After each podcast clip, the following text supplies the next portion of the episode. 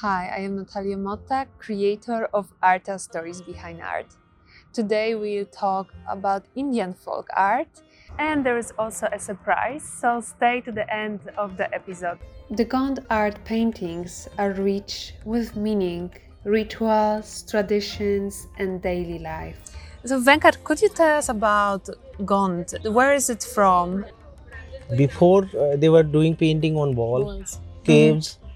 When they shifted to the houses, they paint clay houses and grounds. Now we are living in the very much, of course, cement houses. So of course we are doing some cement mural also. Mm-hmm. But the ground we call digna. And digna is a geometrical patterns which is used clay colors to made out the digna.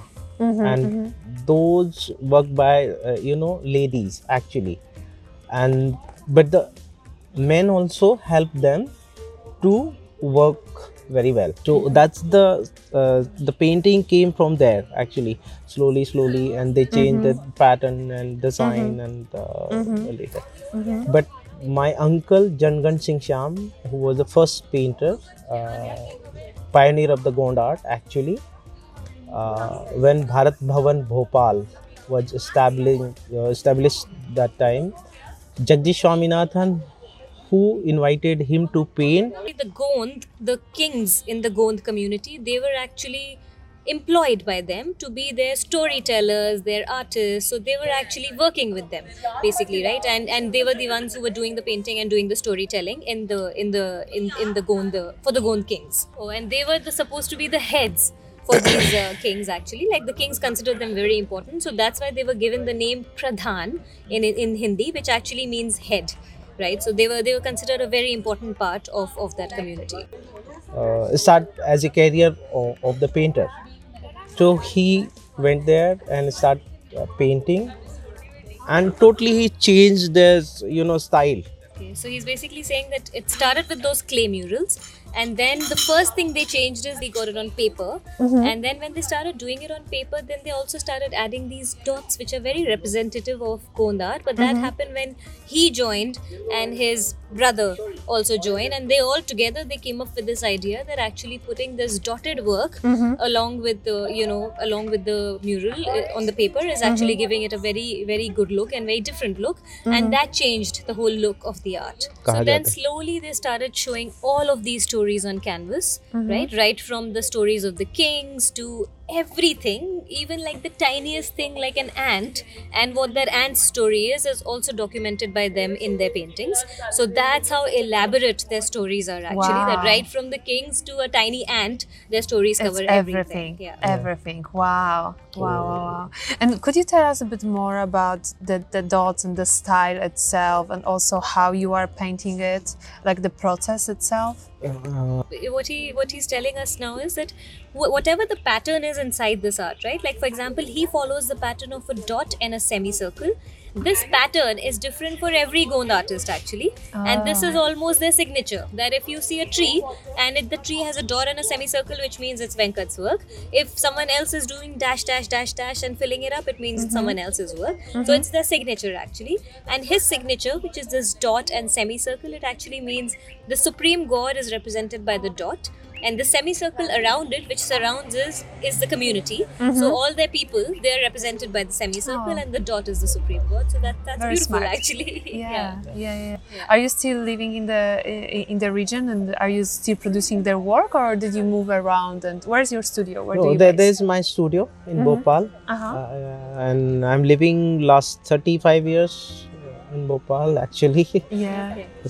When I was very young, around 15 years old, then I moved there. So he's been there. So it's been your home for a long time. And how it's the life of an artist in the region? Like how do you find clients, and how do you find a new inspiration as well? So could you tell us a bit more about your personal life? So the beginning was very difficult for them. They had to struggle a lot because most people would be like, oh, this is just paper. and you know, it's just a painting on paper, why are you charging so much for it? That would be the reaction. So he had to put in a lot of his own money to actually set up exhibitions and, you know, create a brand literally around around their art and tell people these stories and show them how much effort was actually involved in their work, because that's when people finally started to understand that, okay, you know, this is actual art, this takes a lot of effort, it takes a lot of thought. It's effort, not just physical effort, it's a lot of thought which goes into this art as well, and which is when finally they started, you know, people started to know about them and they started, you know, to be able to sell their paintings actually. Yeah. And now he's a very well-known artist actually. Beautiful. He's one of India's best-known artists for this art. Yeah, congratulations. Thank you. And it was all like kind of self-made, so you created the brand from zero literally. Yeah. Even I wrote a book called Finding My Way. You can find online in Amazon also. Oh, nice. Yes, and the another been published. He's written one book which you can anyway, like he said, find on Amazon, plus one of his previous books has been published again. Right. Yeah. Is that the book is mostly about your experience as an artist, or is it about art? About my art, about my community, you know, the customs and all. Amazing. Yes. I'm going to buy it. I'm so interested now, especially like today I learned so much. Yeah. And now you have a new chapter, the Hong Kong chapter. Yes. Yeah, of course. All your fans from the Hong Kong chapter. Yeah. Oh, I actually didn't ask about what you've done in Hong Kong. So could you tell us a bit more about the painting which you did yesterday? He's done two actually. He's done two plays. Yeah, one is Tikha. There's one typical lady, and the chaiwala. The tea server. Tea maker. So it's really nice. It goes so beautifully with the brand. Tikha, I mean, if people are familiar with it, it's a really nice tea cafe, which is in Saigon. And so they wanted something which can go with their brand. So he created this beautiful tea picker who's picking the tea leaves. And on the other side, there's a tea server, the traditional way tea is served in India. Like it's made on the roads, actually, and served, you know, in a small little glass. So it's actually the process of making the tea and shown in Gond art. Yeah. Oh, and of course, you've seen them. That one, Gunpowder. Yes. Amazing. Because the Tree of Life is always, I like the tree. He loves the Tree of Life because where he was born, it's surrounded by a jungle, and you know, so he loves making the Tree of Life, and which is why at Gunpowder there's a small section of the Tree of Life that he's made over there.